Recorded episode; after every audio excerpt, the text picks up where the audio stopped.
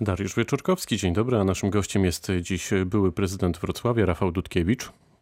Dzień dobry, witam serdecznie, bardzo pozdrawiam. Dawno pana nie słyszeliśmy, tak sobie pomyślałem, że e, ostatni raz jako prezydent gościł pan tutaj dokładnie półtora roku temu. Rozmawialiśmy w ostatni dzień pana prezydentury. Tęskni pan za Wrocławiem, za prezydenturą?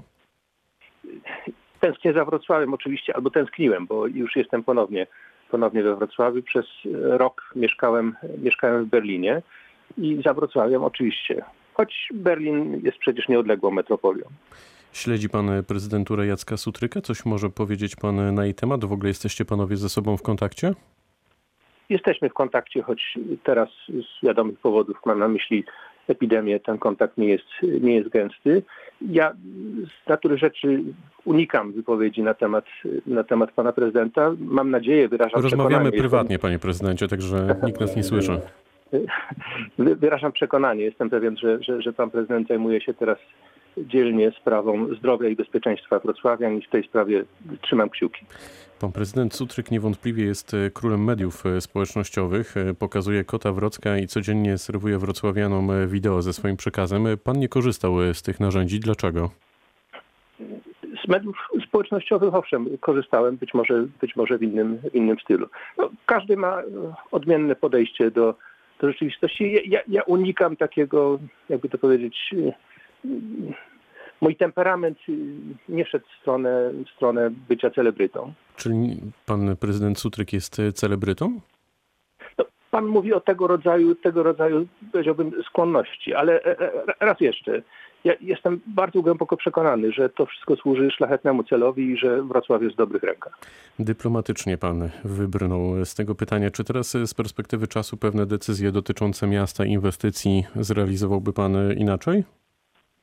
Ja zawsze byłem bardzo niecierpliwy, więc czasem, czasem sobie myślę, że, że niektóre rzeczy może jednak można było zrobić, zrobić szybciej, ale z drugiej strony wie pan, jak patrzę w przeszłość i pamiętam, że zamknąłem moją służbę dla Wrocławia tym, że Wrocław w rankingu polskich miast znalazł się na pierwszym miejscu, a jeśli chodzi o tempo rozwoju po Dublinie i Pradze jest trzecim miastem w Unii Europejskiej, no to myślę, że jest nie, naj, nie najgorzej. Równocześnie 16 lat mojej pracy było poświęconych temu, żeby podtrzymywać i, i, i powiedziałbym budzić społeczną energię Wrocławia. A nie odbi- to ma duże znaczenie teraz. A nie odbija się panu czkawką stadion i dziura przy stadionie? Może bardziej ta dziura? Stadion był rzeczą bardzo potrzebną. Impuls, który był związany z Euro 2012 dał Wrocławiowi ogromnie wiele, na przykład autostradową obwodnicę Wrocławia, czy remont dworca, czy też samo, samo przedsięwzięcie. Wrocławianie, których pytaliśmy przed rozpoczęciem budowy stadionu, umieścili tę inwestycję na drugim miejscu co do, co do ważności. Natomiast rzeczywiście przestrzeń obok stadionu to jest, to jest jeszcze zadanie, zadanie do wykonania. Rzeczywiście nie udało nam się tej, tego, tego wyzwania rozwiązać do roku 2018. Ale mam nadzieję, że tam powstanie jakaś, jakaś sensowna inwestycja. Wrocławskie torowiska i wyskakujące z nich tramwaje to jest krajobraz, z którym muszą się mierzyć na co dzień wrocławianie już od wielu miesięcy. Czy pan nie miał pojęcia o tym, w jakim stanie jest właśnie cała ta infrastruktura? To jest infrastruktura, która musi być w sposób ciągły remontowana i musi być w sposób ciągły do, doinwestowywana. Myśmy się tym bardzo, bardzo intensywnie, intensywnie zajmowali. Teraz zdaje się jeszcze wzrosło, wzrosło natężenie ruchu, w związku z tym być może, być może intensywność jakichś wydarzeń takich, o których rozmawiamy jest nieco, jest nieco wyższa. Ale powiedziałbym, że mieliśmy tę rzecz pod kontrolą i mam nadzieję, że, że, że, jest, teraz, że jest teraz podobnie.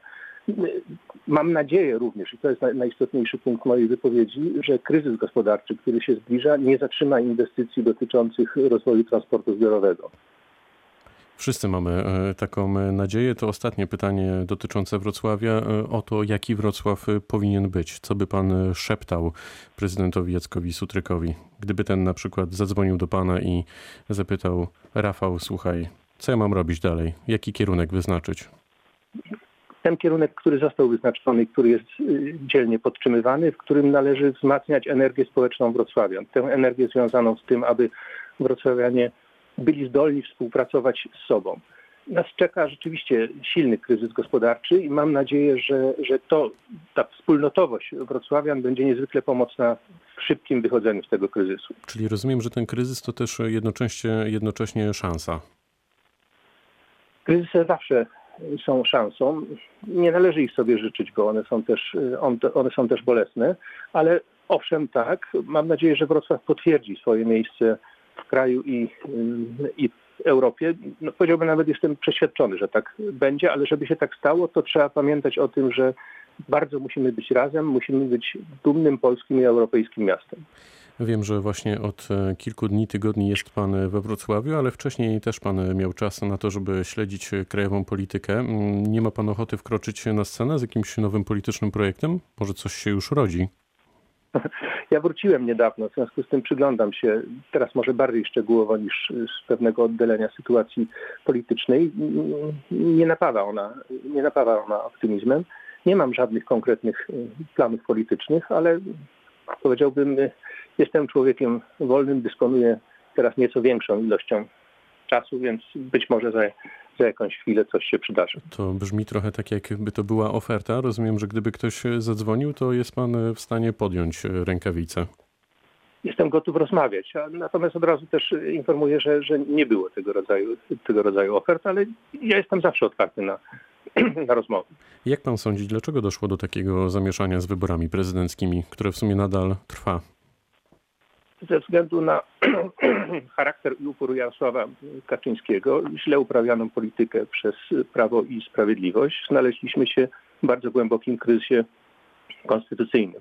Ten upór dotyczył najpierw niesłusznie podtrzymywanego terminu majowego, majowego terminu wyborów, a w tej chwili dotyczy no, takiego powiedziałbym bardzo autorytarnego sposobu przeprowadzenia przez parlament ustawy, która na nowo ureguluje sprawy wyborcze powiedziałbym, jesteśmy już poza konstytucją i to jest bardzo szybka, bardzo, bardzo smutna konstatacja. Czy pojawienie się w tym wszystkim Jarosława Gowina i jego weto e, to jest coś, co pan pozytywnie odbiera?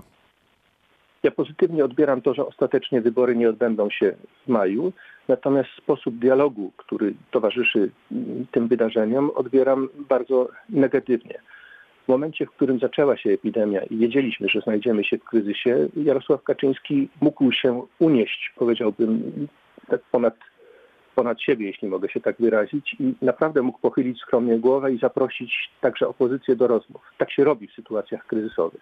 Jarosław Gowin słusznie walczył o to, aby wybory nie mogły się, nie odbyły się w maju.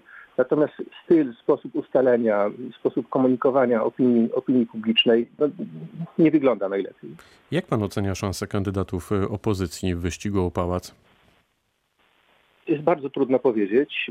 W tej chwili dwóch kandydatów y, oscyluje w badaniach około 20%. Mam na myśli pana Kośniaka-Kamysza i pana Hołownię. To, to jest informacja, która prowadzi do wniosku, że będziemy mieli drugą turę a druga tura jest bardzo, bardzo nieobliczalna. Tym niemniej prognozy są niezwykle trudne, ponieważ one zależą od zmieniającej się sytuacji społecznej i gospodarczej oraz od tego, kiedy odbędą się wybory, a wciąż tego nie wiemy. Wydaje się, że to będzie gdzieś na przełomie czerwca, czerwca i lipca. W moim przeświadczeniu lepiej byłoby, gdyby one były jeszcze trochę odsunięte. Kiedy na przykład? Sierpień byłby dużo, dużo bardziej sensownym i spokojniejszym terminem dla Polaków. Polacy są w tej chwili bardzo mocno zajęci i zaprzątnięci. W ich głowach jest troska o najbliższych, jest kwestia epidemii. W najbliższych tygodniach będą się musieli uporać z kwestiami związanymi z powrotem do, do pracy i do normalnej rzeczywistości. Potem w spokoju można by przeprowadzić wybory prezydenckie. Jestem zdziwiony tym, że prezydent Duda, Jarosław Kaczyński, liderzy Prawa i Sprawiedliwości nie chcieli się zdecydować na to proste rozwiązanie i konstytucyjne rozwiązanie związane z prowadzeniem stanu klęski żywiołowej. A jest pan zdziwiony zachowaniem pani marszałek Kidawy Błońskiej w kontekście jej startu w wyborach? Czy Platforma jeszcze w tej chwili powinna, e, nie wiem, zastanawiać się, rozpatrywać zmianę kandydata?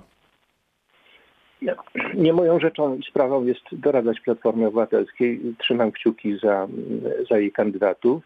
Ja dużą sympatią darzę panią, panią marszałek. Ona usiłowała bardzo mocno podkreślić, że wybory nie powinny się odbywać w maju. W związku z tym złożyła deklarację, która została uznana za deklarację dość chwiejną i stąd sondaże są sondażami niższymi. Tym niemniej sama Platforma Obywatelska, kiedy badamy poparcie dla partii politycznych, moim zdaniem jest w nie najgorszej kondycji. Choć oczywiście wszystkim partiom opozycyjnym jeszcze brakuje brakuje iluś punktów procentowych, aby móc stawić czoło Prawo i Sprawiedliwości, a to jest najważniejsze zadanie polityczne, przed jakim stoimy w Polsce.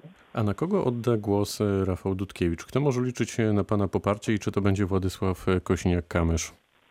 To proszę wybaczyć, ja po głosowaniu chętnie poinformuję, ale dzisiaj nie chciałbym brać udziału w tak prowadzonej kampanii wyborczej. Pytam o to dla, dlatego, że jeszcze kilka miesięcy temu pojawiał się pan w towarzystwie e, przewodniczącego prezesa PSL-u w ramach Koalicji Polskiej.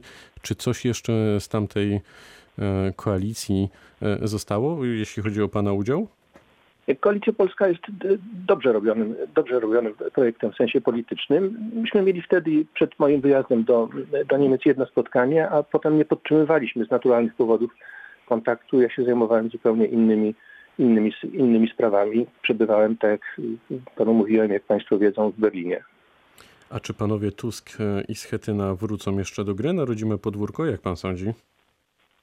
Donald Tusk uczestniczy cały czas w rozgrywce politycznej, robi to na poziomie europejskim i w moim przeświadczeniu, w moim przekonaniu robi to, robi to dobrze. Grzegorz Schetyna jest też wciąż aktywnym, aktywnym politykiem.